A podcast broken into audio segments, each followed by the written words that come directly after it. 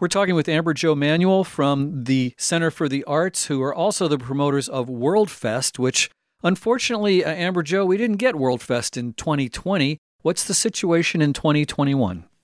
In 2021, we have canceled the four day full festival because we knew that thousands of attendees were not going to be able to gather in July. And it's very hard to plan a festival for 5,000 people. That takes almost a whole year of planning in itself. So, what we did want to do is provide some arts programming to all of those wonderful people that are holding on to their 2020 tickets. And now we're asking them, hold on to those tickets till 2022. So we said that we would throw in World Fest Day, which would be free to our ticket holders. And then also anybody else who wanted to join in the fun could purchase a ticket. And we are securing a venue. And of course, with current state guidelines, it would be a reduced capacity event. So it's the kind of thing, if you're going to want to go to World Fest Day, you want to get your ticket right away. So, what date are you looking at? July 17th. Usually it would be at the Nevada County Fairgrounds, but maybe not this time. It would be. We are working on what is possible, uh, considering our guidelines. It's a very reduced capacity. So we're working on a couple of different venues that we can afford with those capacity restrictions and also that would make sense for World Fest. So we'll get back to you on a venue very soon, I'm hoping. And you know, we're just excited to be able to present something this summer. I think we were so thrilled in March when they came out with some guidelines for outdoor concerts. So we're so happy to at least be able to provide Nevada County some music this summer. We're certainly looking forward to it. I know that the Giants are going to have people in the stands when they do opening day in April. So hopefully by July, maybe things will have loosened up more and maybe we're even in the green category or whatever by then.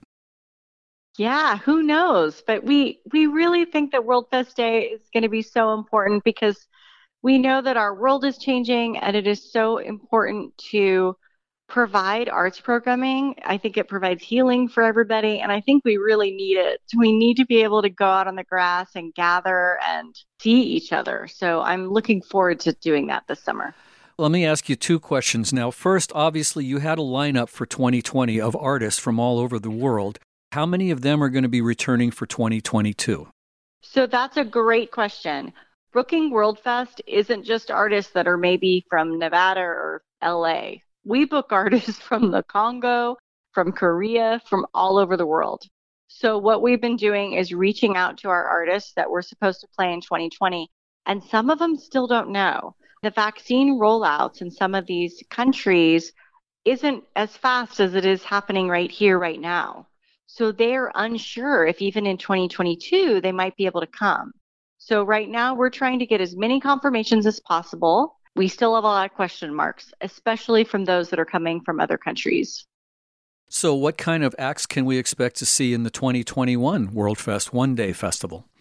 Well, we are hoping to have a day of three world acts so it'll be a full day of programming, and we hope to have a few children's programs. And in addition to what you get to see live on the stage for World Fest Day, we are also going to accompany it with some virtual programming. So some of our artists that really want to be with us, but they can't travel from Canada or from wherever they might be in the world, they're going to send us some um, virtual performances that we can share with you as well. So we'll have an option for you to buy a virtual ticket so you can just watch from home, or you could attend World Fest Day in person. It's going to be a wild ride this summer because you can imagine that we're so eager to book artists, and artists are eager to get out on the road, but they really can't get out on the road unless they have several places lined up to kind of form a tour. So there are some artists that are like, yeah, I can go this summer. And then there's some that are like, you know, I really don't have it together I can't go until 2022. So we're trying to locate some great programming for you, and it's going to take us a little bit of time, but we hope to announce some stuff to you soon. If folks want some more information about WorldFest 2021 or anything else, uh, how do they get in touch with you? Centerforthearts.org is the best place to come catch us. And we have so many great programs going on. Uh, throughout this pandemic, we have really grown our online programming. So check out a show on Friday night check out the new National Geographic series. Our In Conversation with series is every Sunday at 4. There is so much for people to enjoy and get to learn a little bit more about members of their community. So we hope that you'll come check that out in the meantime until we're ready to see you in person. All right, let's clarify it for him. It's thecenterforthearts.org. And is there a phone number? There is 274 8384.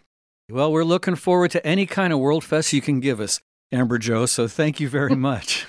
Thank you, Felton, and thanks for having me. All right, that's Amber Jo Manuel from the Center for the Arts talking about World Fest 2021.